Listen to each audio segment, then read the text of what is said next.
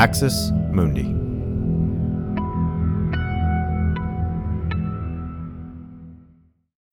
Sign up to The Economist for in depth curated expert analysis of world events and topics ranging from business and culture to science and technology.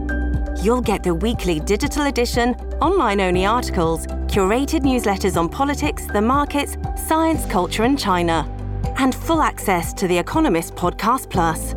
The Economist is independent journalism for independent thinking. Go to economist.com and get your first month free. This episode is brought to you by Shopify. Do you have a point of sale system you can trust, or is it a real POS? You need Shopify for retail. From accepting payments to managing inventory, Shopify POS has everything you need to sell in person. Go to shopify.com slash system, all lowercase to take your retail business to the next level today. That's shopify.com slash system. What's up, y'all? Just wanted to say at the top here that uh, it's been a very heavy week for Asian Americans in the United States, and uh, there was um, mass shooting in Monterey Park uh, over the Lunar New Year, and then um, another one uh, in Half Moon Bay, which is just up the road for me. So I just want to say I'm uh, thinking of, of everyone uh, in Monterey Park, in Los Angeles, in Southern California. Hard to state how important Lunar New Year is for many Asian American communities uh, in the United States and um, what it means. Uh, Monterey Park is uh, a kind of symbolic center for many people of of uh, Chinese American culture and life and Asian American culture and life in uh, Southern California. So, all that to say, um, thinking of, of all of you, uh, thinking of just the ways that Lunar New Year will be changed forever for many people and the ways that these kinds of senseless acts of violence continue to take place in our country in ways that could be different. You're listening to an Irreverent podcast. Visit irreverent.fm for more content from our amazing lineup of creators.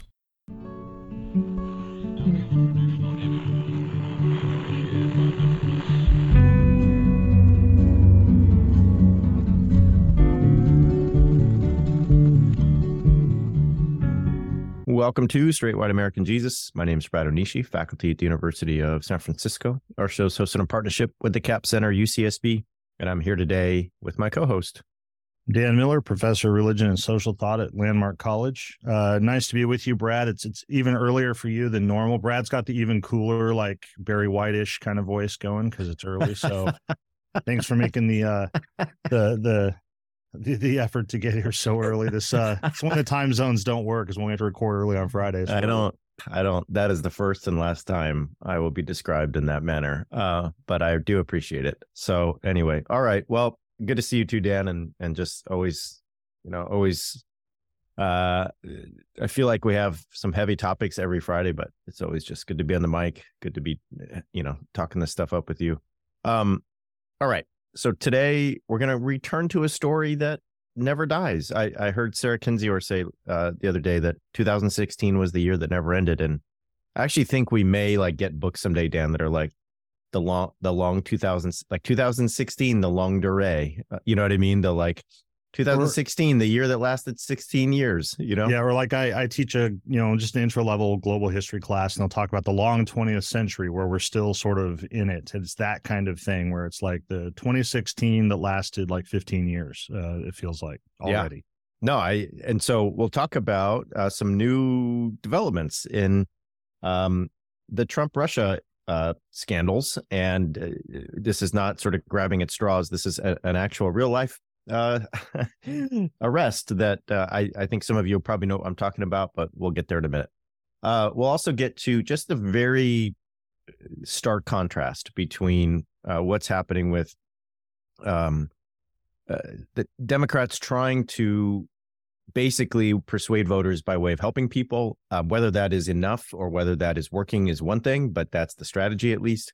And the GOP taking power in the House and really uh, once again trying to rule via culture war, and also uh, down in Florida to rule via draconian measures and uh, just truly authoritarian uh, approaches to schooling and other issues. So we'll talk about all of that as well.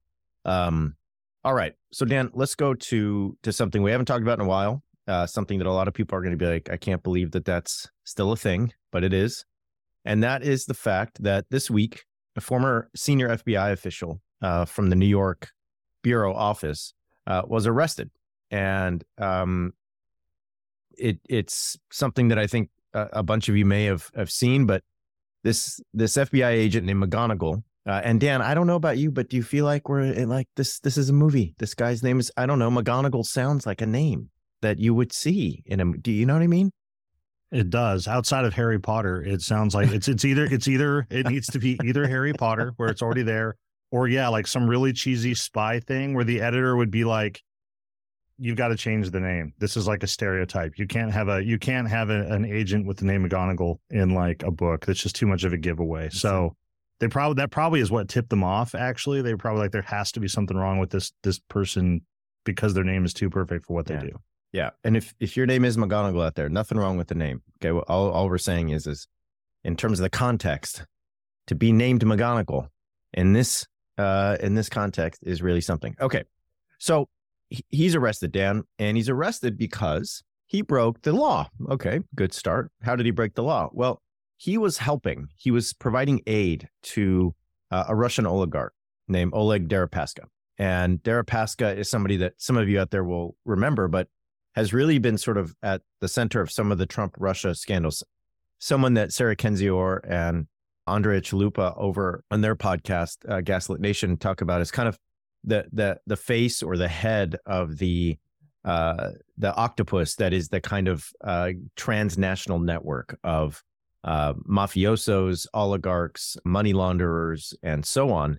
So uh, Deripaska is just a, a, kind of a big player in connecting uh, Russian money, Russian oligarchy, Russian mafia to places like New York, and uh, including in the past Donald Trump.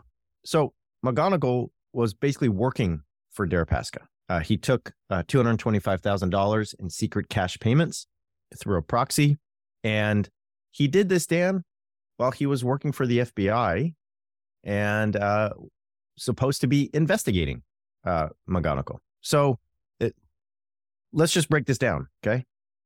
A week before the 2016 uh, election between uh, Trump and and Clinton, the New York Times comes out with this article that's now infamous, and I know it's easy to forget, and we, there's just everything happens all at once these days, and we don't remember things like this. But a week before the election, article in the in the New York Times that basically says there's no link between Trump and Russia. Just it's there's nothing. And it was this really kind of moment where that happened. If you remember, Dan, this is the time when James Comey was getting on TV and telling everybody that we should be worried about Hillary Clinton's emails. So all of this is happening right before that fateful election. And so the New York Times has been told by somebody at the FBI, let's say, uh, that there's no link between Trump and Russia. And, you know, who was the FBI agent who was heading up that investigation? Who was the one at the New York uh, Bureau who might have, I don't know, provided some intel for that New York Times article? It was McGonigal. Okay. And so what we have here, Dan, is something that truly is out of a spy movie. It truly is out of a uh, somebody working as a double agent, somebody who took money I mean, can you imagine, Dan? You're hired to investigate someone, and then you agree to take money from that person to do some of their side work. And there is no way that you can actually be a legitimate investigator or somebody with any integrity in that situation. And yet that's what's happening here. Um, so I, I, have a bunch of thoughts. I'll I want to say one more thing about this. It comes from Tim Timothy Snyder over at Yale. But uh, anyway, you have any initial thoughts on this one? just a, a couple things that'll come up a little bit later is obviously Trump was not president yet when all that was going on in 2016, the New York Times article and things like that. But it's going to come up later where we've got the GOP trying to make sure that investigations like that don't happen, don't continue to happen because they say that they they target you know uh, conservatives. So there's a concerted effort to make sure things like that don't come to light. Um, and just the other one is uh, I'll be interested as this goes forward to see what kind of defense he mounts. But I'm I'm pretty sure I've never been an FBI agent. Um, I think this, the ship has sailed on that. I don't think that'll ever happen. But I'm pretty sure if it's like every other workplace, you've got an employee handbook somewhere that's like, if you're an FBI agent, you're not allowed to say make you know hundreds of thousands of dollars um, from people you're supposed to investigate. So I think I think that's it's a real key. Just put that into perspective for people. You and I teach students if uh it turns out I've got a student who just so happens to, you know, pay me 50k a year, you know, on the side and they also seem to get A's in class and are never there, uh, it'll raise eyebrows and it'll be worth looking into. So I mean it's it's definitely a really terrible look and it raises all those questions of yeah, this person was intimately involved in this. What role if anything did they have in the public facing piece of this, which is where the New York Times comes in. So yeah, really telling story, as you say, about a year that an election that seems to never go away. And I just, I'll just say, this is not really our wheelhouse. Like I, I am not somebody who lives in the details of um, the the kind of Russian oligarchy and its various tentacles across the world, uh, the various ways that Trump has been connected to the uh, Russian oligarchy and to Russian mafiosos, uh, the ways that Manafort. So this really brings back. So it, the name we have not brought up yet today, Dan, is is Paul Manafort. Paul Manafort uh, was somebody who worked for Deripaska. He actually owed Deripaska money. So if, if some of this is jogging your memory, friends, Manafort owed Deripaska $19 million, I believe it is. I have to look up the figure. And in this world of Russian mobsters and Russian oligarchs, owing someone $19 million usually means you you're not around very long. Manafort by all accounts, uh, was able to avoid that fate by basically promising to get Donald Trump elected. And so, if you remember, Manafort became Trump's uh, campaign manager for a short time, and uh, this is this led to a meeting at Trump Tower with Don Jr. and and others where there was the, the supposed dirt on Hillary Clinton and blah blah blah. So this brings I mean, this is not just limited to Deripaska and McGonigal. This brings in Manafort, which brings in Trump, which brings in the whole campaign and so on and so forth. So, um, all right, let me just let me say two things. One, if you do want details on this, like you want to be in the weeds and you really are like, oh my God, I want to get, I need the scoop. I need to understand this. Go listen to Gaslit Nation by Sarah Kendzior or Andrea Chalupa. We, uh, I don't get anything saying that we have no, we're not partners. There's no sponsorship. There, I, I'm just saying I've I listened to their show when I need to know about this stuff, and I listened to it this week, and it really does help. So I would say if you want people who are like, you know, can do it's in the code, but for like Russian mob, Russian mob and dirty money, that's them. Uh, so they're they're going to give you the the version that Dan gives on Wednesdays for, you know, white conservative Christianity. Let me just finish by saying this, Dan, that Tim Snyder, the the the history professor over at Yale, uh, points out some key details. He says the FBI investigation Crossfire Hurricane it's really it was really called Crossfire Hurricane, Dan. McGonigal led Crossfire Hurricane. I put that in my novel. I sent it in, and they sent it back, and they're like, "Nope, that's not. We're not publishing that." So anyway, all right, Crossfire Hurricane. Also, like my favorite uh, tiki bar in, uh, you know, um, Tampa Bay, Florida. So if if anyway, uh, say my name for two for one drinks. Okay, none of that's true. I have I've never been to Tampa Bay, Florida. Here we go. I'm going to concentrate, Dan. I apologize. Here we go. Crossfire Hurricane focused on the narrow issue of personal connections between the Trump campaign and Russians. It missed Russia's cyber attacks and the social media campaign, which, according to Kathleen Hall Jamieson, won the election for Trump. So, if you listen to kind of Russia experts and people who have followed what Russia's tactics were in places like Uzbekistan and Ukraine uh, and former Soviet satellites, what they will say is that the way they hold power there is is through uh, various means, but one of them is like cyber control and soft soft attacks by way of social media. And of course, this is what happened in this country. We know ahead of the, the 2016 election, that's what happened. So Snyder continues Once the issue of Russian, Russian soft control was framed narrowly as personal contact, Obama missed the big picture and Trump had an easy defense. So what he's saying is the investigation got narrowed down to well, does Trump know Deripaska? Have they ever like hung out? Do they, you know, smoke cigars together? Oh, did Don Jr. like hang out with uh, these mafiosos? Where's your pictures of these guys, you know, having steaks together? So they narrowed it to personal contact. And so uh, Snyder says Trump knew that Russia was working for him, but the standard of guilt was placed so high that he could defend himself. The FBI did investigate cyber What's up, y'all? Just wanted to say at the top here that uh, it's been a very heavy week for Asian Americans in the United States, and uh, there was um, mass shooting in Monterey Park uh, over the Lunar New Year, and then um, another one uh, in Half Moon Bay, which is just up the road for me. Uh, so uh, I guess I just want to say I'm I'm uh, thinking of of everyone in Monterey Park, in Los Angeles, in Southern California.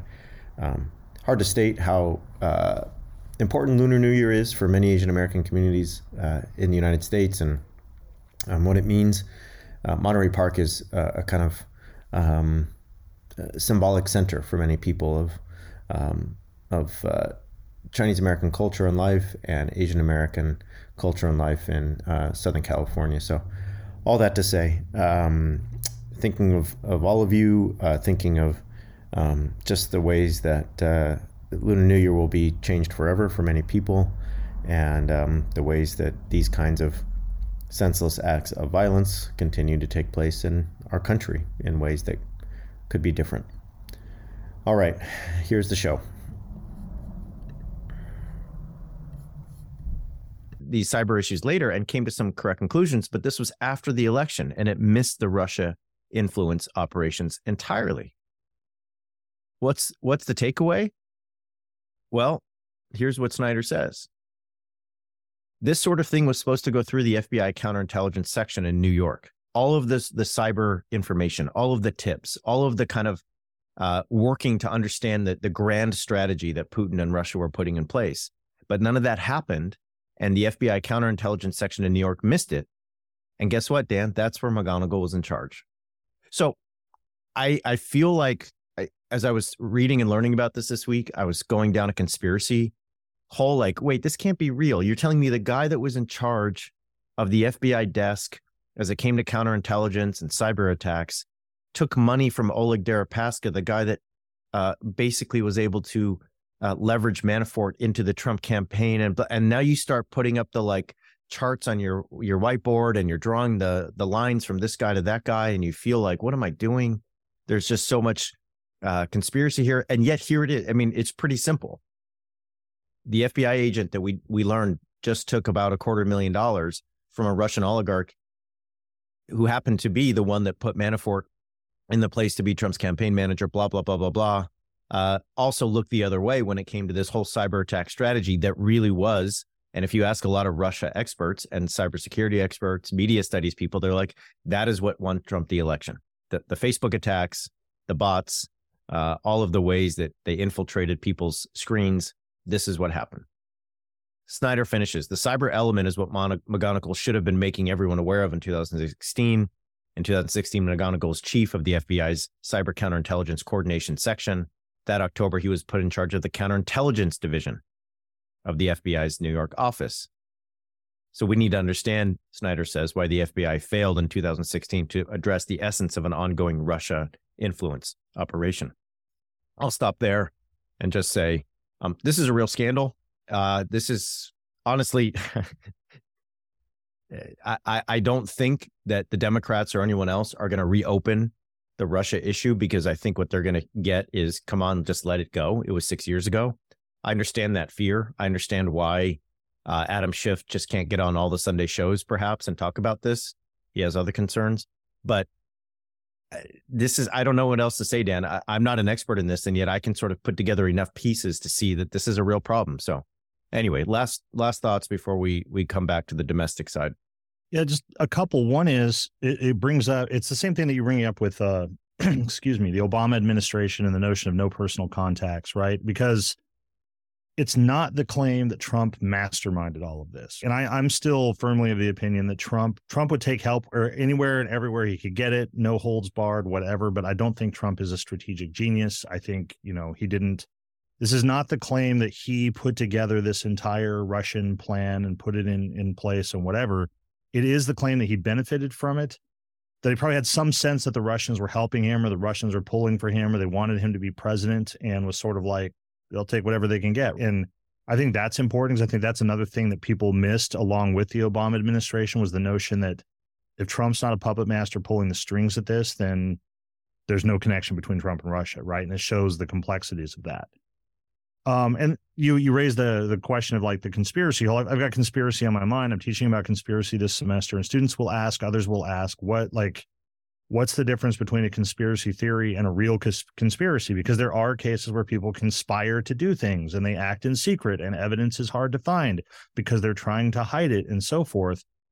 And the best you can do is say, when you eventually find evidence, can you find evidence of it as it comes to light and so forth, rather than the sort of endless deferral of evidence and the and so on. And that's what this is. It it does look like there was I, I, maybe maybe not conspiracy, depending on how many people are involved in the technicalities of that in like a legal sense, but somebody who is conspiring to hide something. And the other thing is, I don't I, I don't know. I'm with you. I'm not in the weeds of like how FBI investigations work and things like that. But given his role, we regular people hear FBI investigation and it sounds grandiose and whatever. I suspect that like lots and lots of jobs in the world running the cybersecurity thing is a hell of a lot of pushing around paper and shuttling emails and triaging and deciding what email gets forwarded and what gets prioritized by this working group and what gets kind of shelved. And if you're the person in charge of that, that's exactly the kind of bottleneck you get to play. So my suspicion is it would be a rather simple matter when you've got 15 possible leads to say, you know what, I've looked at this, I've talked to my team, we're going to focus on these five. And to make sure that one of those that could derail things for you is put into the, you know, the the inbox that'll be sorted out later. So it's it's not as outlandish as people might think to hear that one person could play a significant role in this, given his role and, and given what I think are the real machinery of what goes on in any kind of administrative bureaucratic system like the FBI or or any other large institution. You know, and he took two hundred twenty-five thousand dollars. That's what reported. So here's here's I have just one thought on this. Either he really got shortchanged because he's dealing with a billionaire, somebody with like 50 bill. I don't have to look up Deripaska's net worth, but it's like $50 billion. And don't get me wrong, Dan, if you gave me $225,000 right now, that would change my life in some sense. You know, that's a lot of money for me. That would, I mean, that I would be going to Chipotle today and I would get guacamole on my burrito. Okay. I'm going to tell you, that's the first thing I would do. Um, I would get guacamole on the house. I, everyone in line behind me would get guacamole that's how I would roll if you gave me 225K right now. But if you got 225K from a guy with like tens of billions of dollars, it's like you're going down for that. So here's my here's my thought. I don't think that's it. Like 225K from a guy like that is like getting a, a five dollar tip. My guess is this is just not the not the the the total amount of money that McGonigal pocketed. But you know, anyway, that doesn't that's neither here nor there. All right, let's take a break. We'll come back. And once again, Dan, back to Florida. Be right back. This episode is brought to you by Shopify. Do you have a point of sale system you can trust, or is it a real POS? You need Shopify for retail. From accepting payments to managing inventory, Shopify POS has everything you need to sell in person. Go to shopify.com/system all lowercase to take your retail business to the next level today. That's shopify.com slash system. Okay. So we are not the Uncle Ron DeSantis show, I promise. I know some of you are like, I don't want to talk about that guy. He's annoying and this and that. But one of the things I think that is shaping up for us, Dan, is that as we sort of are in this period between the 2022 midterms and the 24 presidential election, what we're watching are people jockeying and trying to make a name for themselves as viable candidates, especially viable candidates as opposed to Donald Trump. And DeSantis is doing the most. And as a result, Florida is really becoming the kind of like epicenter for how this radical faction or this radical party, I should say, that is now the GOP, um, is is sort of projecting the society it wants to create if it was in power. So if it were in power. And so anyway, we'll go back to Florida and we're going to contrast this with some Biden stuff and some Michigan stuff and other things. But what what is going on in Florida now? Yeah, so the first thing is you say like Florida, I think Florida's like a lab right now. That that's what it is. So we talk about Biden, Biden's like a or excuse me, not Biden, DeSantis. He's like a placeholder. We keep talking about Trumpism beyond Trump or after Trump or beyond Trump. And the figure of that in a lot of ways right now is DeSantis. But for me, he's much more sort of symbolic of these kind of movements and developments within the GOP. So it's not even about DeSantis. He's the one who's sort of embodying this right now. It could be somebody else later. It's not about the state of Florida, except insofar as Florida is becoming like a laboratory for this. And we could look at places like Texas, right, with uh, with some really similar things and proposals in other places.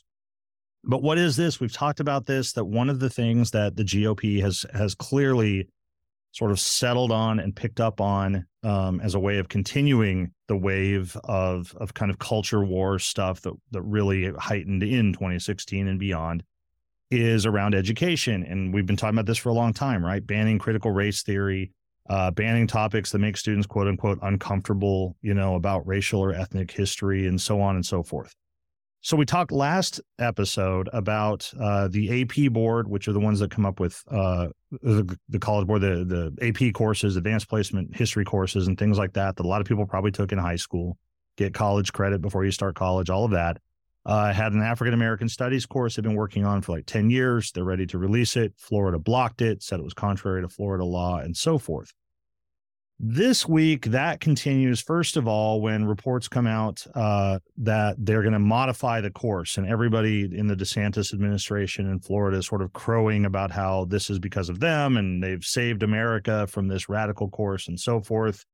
The AP people have come out and said this had nothing to do with Florida. They're not capitulating, whatever. Leave that aside. That's part of the ongoing story.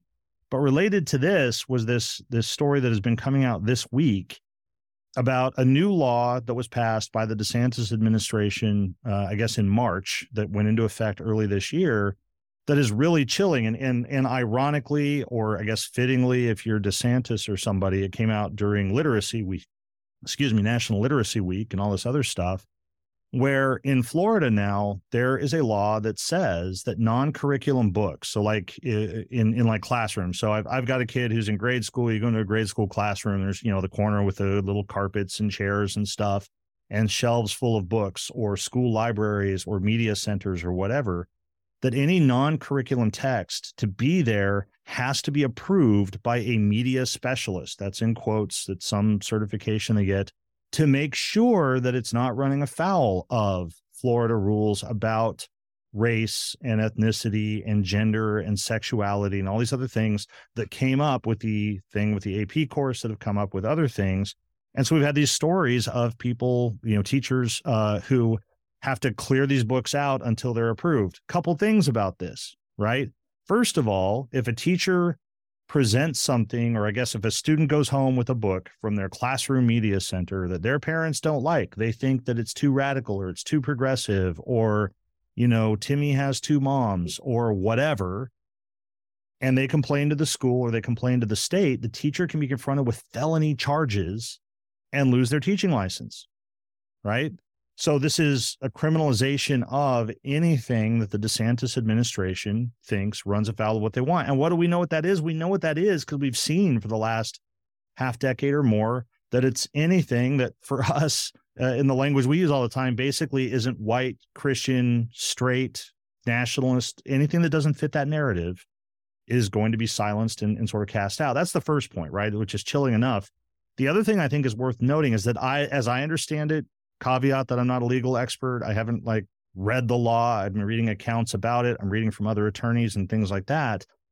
These books have to be approved on the list to be used. In other words, there's a kind of a, a burden of proof, if you like, that a book is guilty until proven acceptable to the DeSantis administration. Why does that matter? It matters because it's not that students get to have these books on the shelves and use them. And if somebody has a concern, there's some process they can go through to voice that and have them vetted. They have to be vetted first before anybody can use them. That's my understanding of the law. So it's it's really really chilling.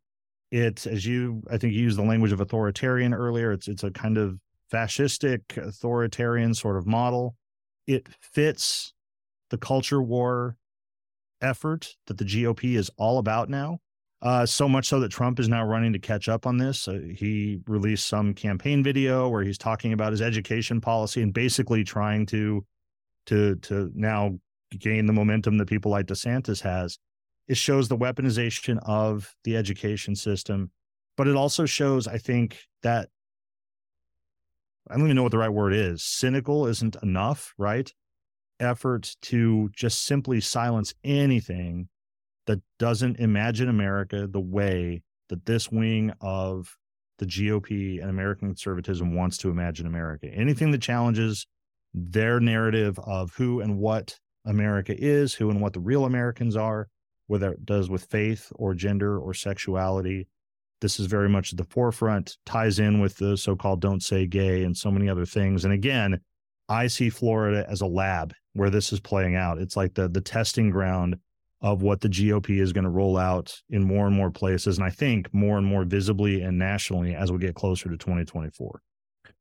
So, one thing I, I remember so clearly, Dan, from grad school was a, a professor who we were going over the syllabus. And, you know, if you've been in grad school for the humanities, you know that you'll sit down and it'll be like a, a seminar on I, I, Foucault. I don't know. I'm just picking something, Dan. So, and and you're like, oh, we're to just read nothing but Foucault. Holy moly, right? And even when you do, you read nothing but Foucault for a whole semester. The the professor will start by saying like, well, you know, we had to make some choices, right? Because you can't read all of Foucault, even though that's all we're doing for the whole semester. We're to read this book and that article and this thing and that one, and then we're to read this book about Foucault.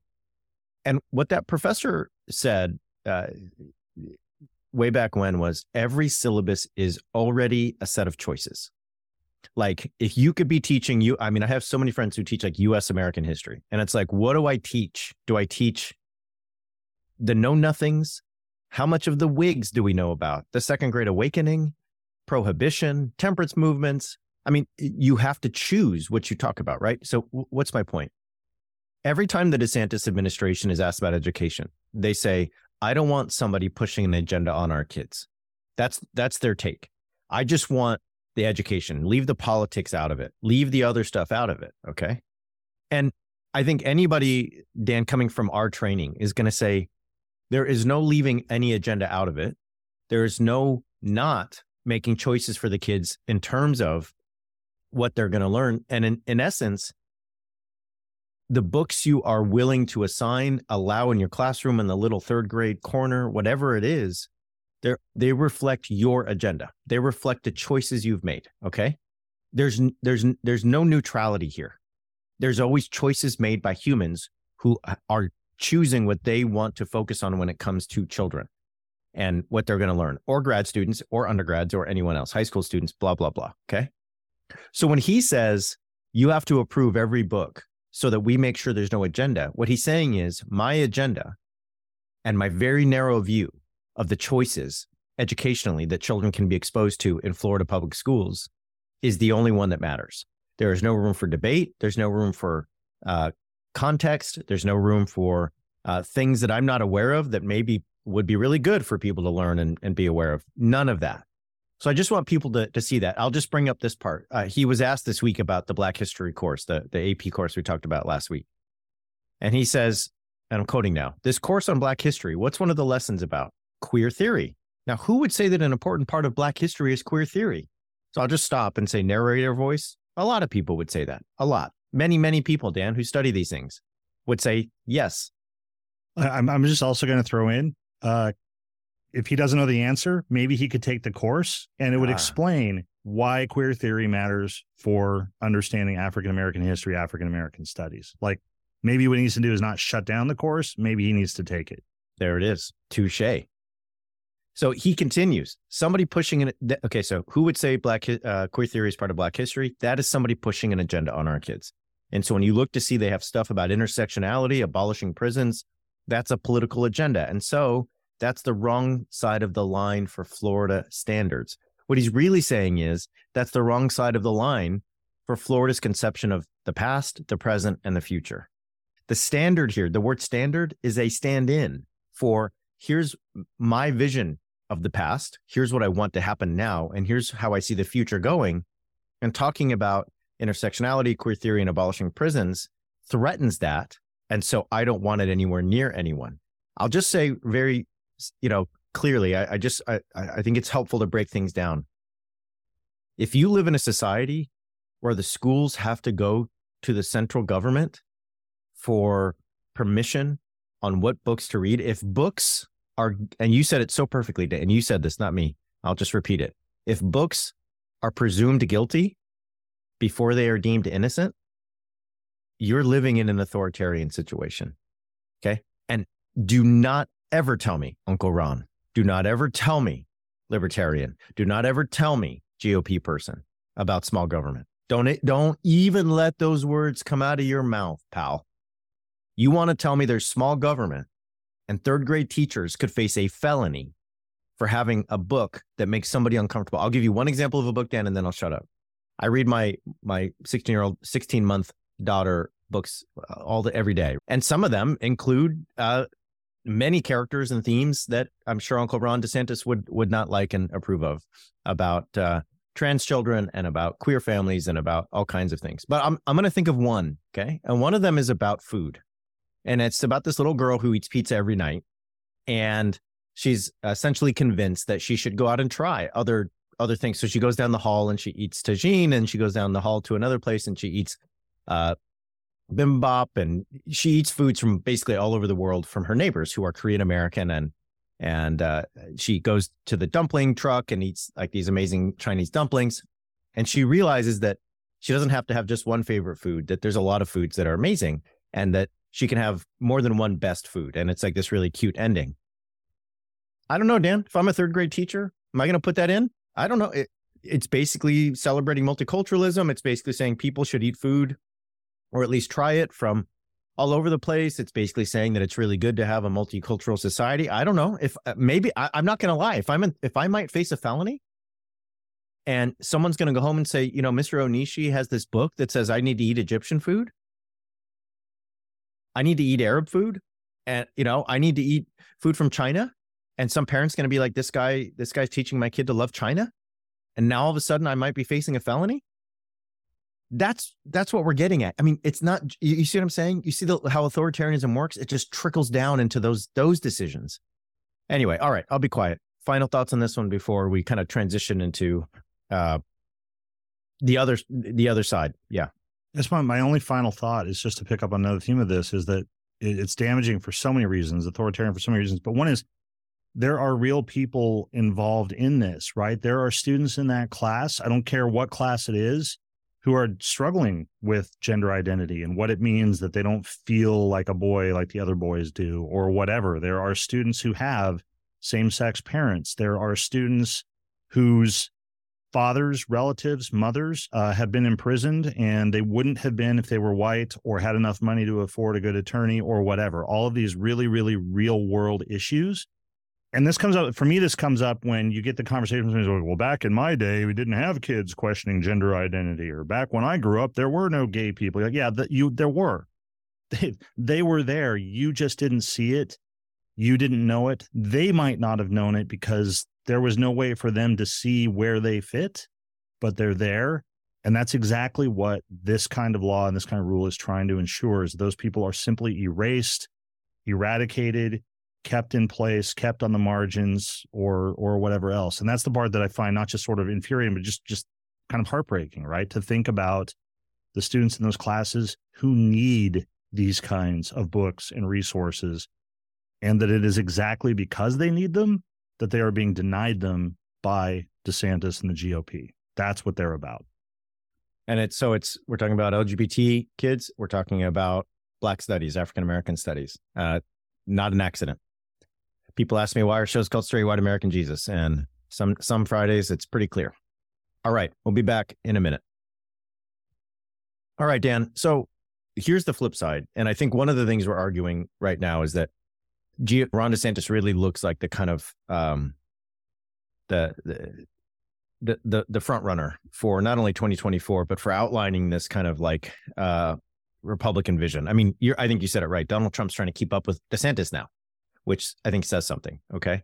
One of the things that happened this week, and I'll, throw this to you for a second here, and, and we can just kind of touch on it quickly, is the the Republicans took over the House and they basically denied Adam Schiff and Eric Swalwell uh, seats on prominent committees, and this was all in retaliation for not allowing Marjorie Taylor Greene and uh, and some others on committees before.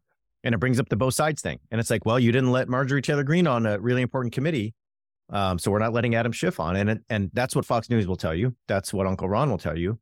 And I just want to say that that it's comparing apples and oranges. You you may love or not love Adam Schiff. Adam Schiff's a very accomplished lawyer who's done a lot of things uh, when it comes to legislation and so on. Marjorie Taylor Greene thinks they're space lasers um, controlled by Jewish people. Marjorie Taylor Greene um, shows up at white nationalist rallies. So uh, I'm not going to just accept that they're they're the same thing. But the Republicans are basically running on culture war. Uh, three out of four Americans say that Republicans spend too much time. Some McCarthy spends too much time on just like things like transgender sports and potato head and gas stoves. And so that's all happening. Um, anyway, any comment on just on that before we? I, I, there's a point here that we're leading up to, but just want to if you if you want to get in here on you know McCarthy and all this business just the the Orwellian nature of it. So, like, I mean, Speaker of the House, and which means that it is, and this is just typical, right? Whatever party controls the House has the most members on these different committees. So, you know, they control the committees. So the Speaker's discretion can, as I understand it, can block people from being on committees and so forth. But typically, what happens because Schiff was the chair of the Intelligence Committee. It's the Intelligence Committee that, that we're primarily talking about here, though. Uh, he McCarthy is also trying uh, to remove uh, Ilhan Omar from the Foreign Affairs Committee um, this is all part of the deal that he made to get the the far right of of the GOP caucus to like support him. Normally, the the the outgoing chair of the committee becomes like the ranking member of the minority on the committee. It's it's rare for them to simply be removed. The rationale that was given, because uh, McCarthy wrote this letter to the minority leader saying that you know he appreciated you know their efforts and this and that and and their loyalty, but that he couldn't allow loyalty part, partisan loyalty to threaten national security as they form other investigative committees simply aimed at political opponents and intentionally stacked with the most aggressive right wing members of their party. So the reason I call it Orwellian is because once again we have this double speak in that Orwellian sense where McCarthy will say we can't have exactly what it is that the GOP is doing and has been doing. They have this uh, this new uh, committee or panel, um, the the weaponization of the federal government panel that is supposed to do what? This will bring us back to some of these investigations. It's supposed to look at how the Democrats have weaponized the Department of Justice and targeted conservatives and so forth again stacked with the most right wing anti-government anti-democratic people that they can find. So you have a committee that's going to take aim at things exactly like the russia investigation and say that it never should have happened. There was nothing to see there even as you have arrests going on for somebody who looks like you know a secret agent working for the russians all the while saying well no we can't have can't have the former chair of the intelligence committee on there because he's too partisan. Uh, it's it's a weaponization. So it's it's that again cynicism and the like just sort of out in the open authoritarianism of this of decrying what your enemies do in the name of exactly what it is that you do. And I think that dynamic is one that again we've seen play out over and over and over in the past few years. Yeah, it's it's it yeah, anyway. It's like the that's the only muscle memory left in the Republican Party. But anyway, all right. So what's the point here? We have McCarthy doing this. We have DeSantis doing everything we just talked about. We have the culture wars of gas stoves that we talked about last week. So on the flip side, um, we have something I think is really interesting, Dan, which is that the legislation that was passed in, in the last session uh, with Biden's approval and Biden's obvious uh, agenda is set to really sort of start to, to, to make some inroads. And one of the ways it's going to do that is is through the CHIPS Act and um, and manufacturing. Another is through um, Medicaid. So I want to talk about Abigail Spanberger, a Democratic representative uh, who is writing uh, at Fox News, Dan. This is a piece from Fox News by a Democratic congressperson. Okay. She says, I was proud to vote for the Inflation Reduction Act because I'm already hearing stories about Virginians who can now afford the preventative health care they need. We're seeing consequential savings and lower healthcare costs for families, small business owners, and seniors across our Commonwealth. Uh, she goes on to talk about how it has uh, lowered premiums. Um, it has also lowered the cost of things um, like uh, uh prescription drugs, and it limits uh, the cost of insulin. Um, she says it gives Medicare the power to negotiate for lower prices. It caps out of pocket costs for Medicare beneficiaries at $2,000 a year, and it creates penalties for transnational pharmaceutical companies that raise their prices faster than the rate of inflation caps insulin at $35 a month, um, and so on and so forth. Okay. So what she's saying is, is that I'm in Virginia, a, a purple state. I'm writing at Fox News, and I'm telling you, all of the older and graying folks in my uh, Commonwealth who are being helped by this, people that may actually be inclined to, I don't know, sit at home and watch Fox News and talk about how the country is different than when they grew up and blah, blah, blah. Okay. Another front on this, Dan, is manufacturing. And this is a new report from the Brookings Institute.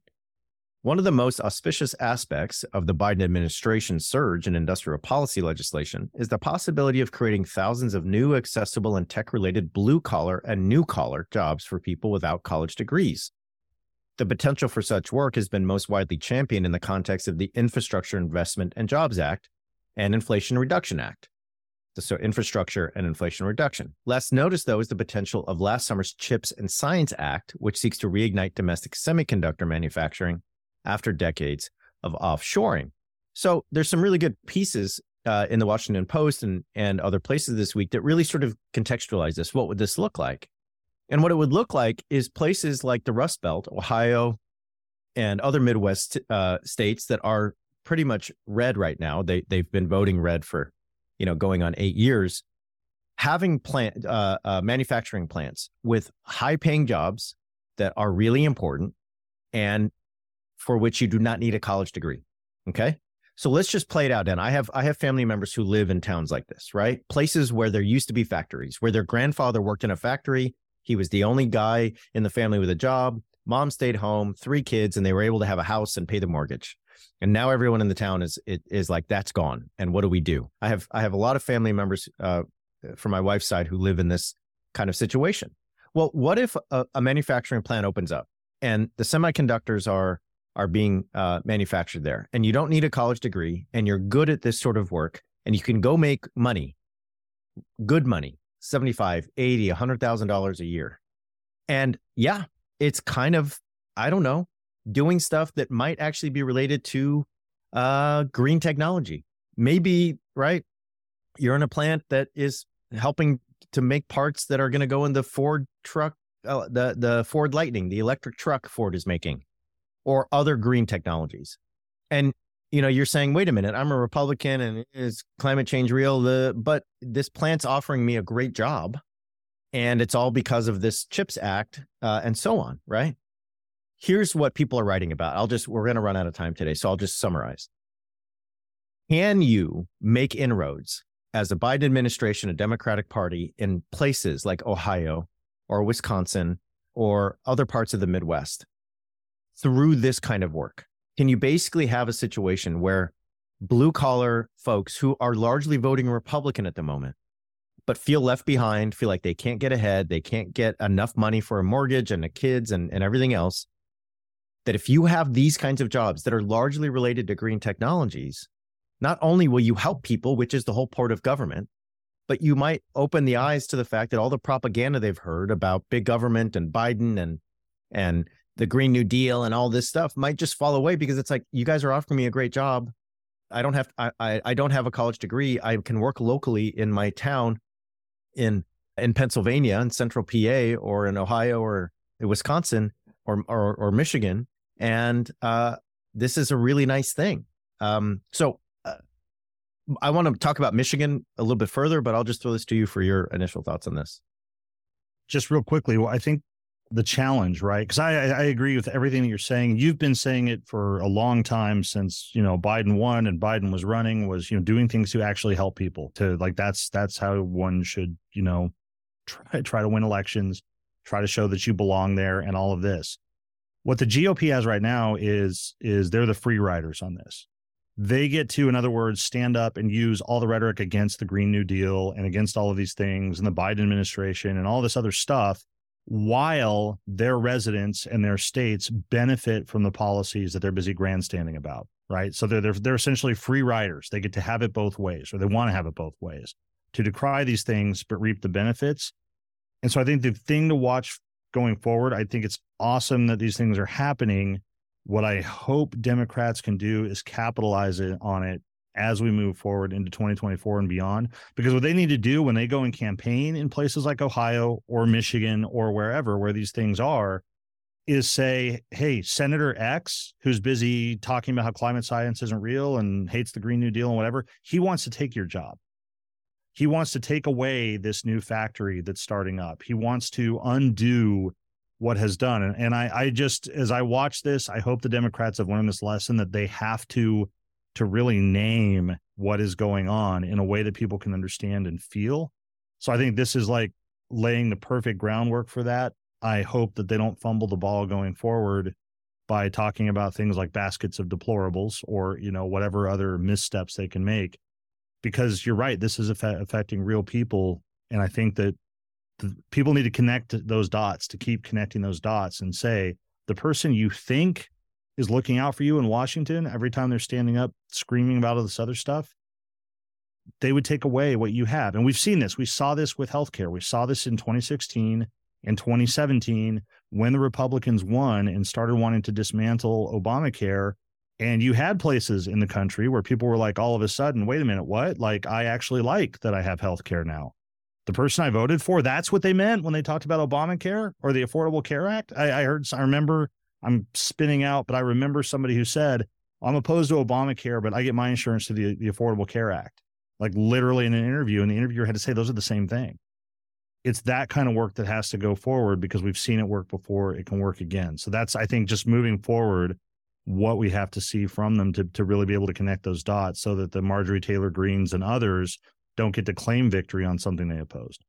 No and this is what happened in michigan. Michigan was uh, leaning red and gretchen whitmer and others in in in michigan have really sort of turned the tide there. Uh, here's a quote from uh, from uh, Washington Post this week, Republicans really leaned into anti trans, anti LGBT issues. Heather Williams, acting head of the Democratic Legislative Campaign Committee, told me Democrats hope governing inclusively on those issues can cement a long term shift. You will see people's lives changed, uh, and Democrats will talk to voters about what they did and the power, what they did with the power. Gretchen Whitmer talks about uh, economic fairness, and and she basically says that you know her approach is look, you can do the culture mongering, you can do the war, you know, culture wars, um, you can do all that stuff, but we're just going to do economic fairness. Um, we're going to make it so that people can have jobs and they can afford their lives. People have health care and they will uh, have a, a safety net when they get sick and so on and so forth. And we're not going to demonize people and just spend all of our time yelling about, you know, how uh, everyone in the world is a pedophile or a groomer or something else. Now, I will say, Dan, I think you're exactly right. If you don't message the correct way, you don't get credit.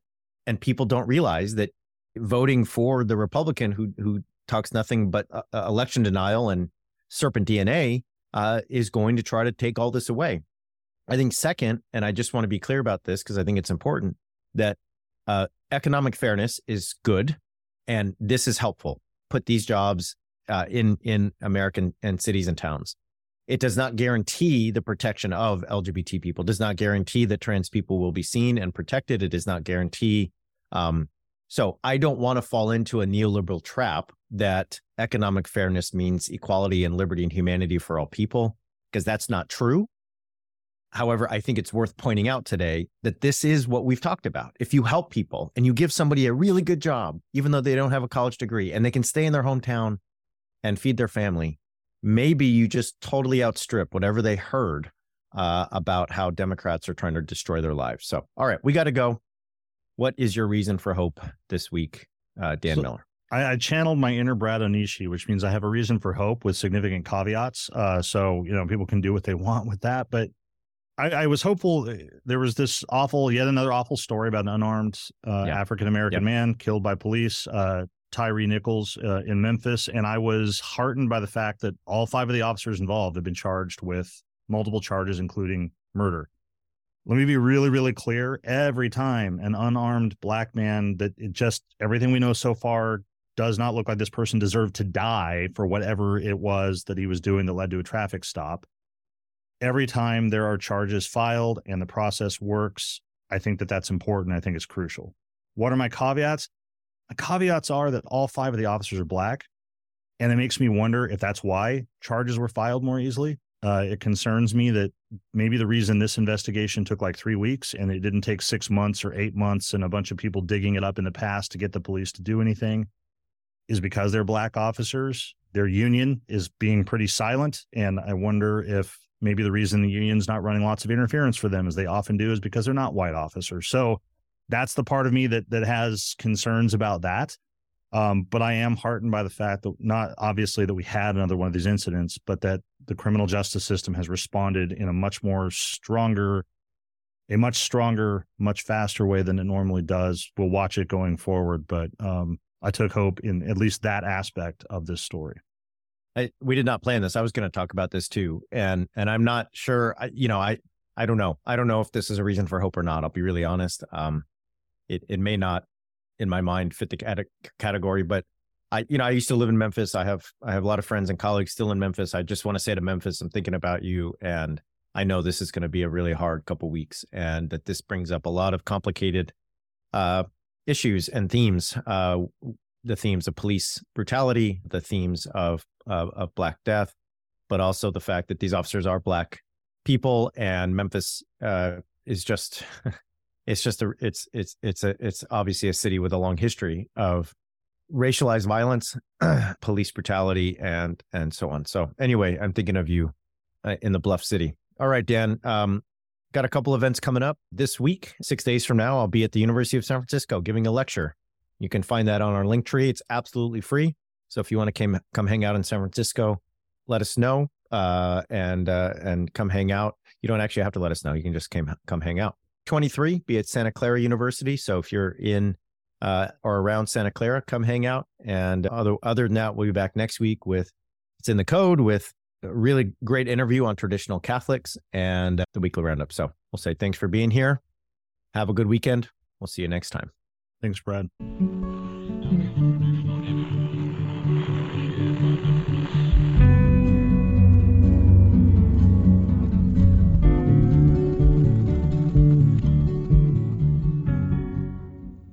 This has been an Irreverent Media podcast.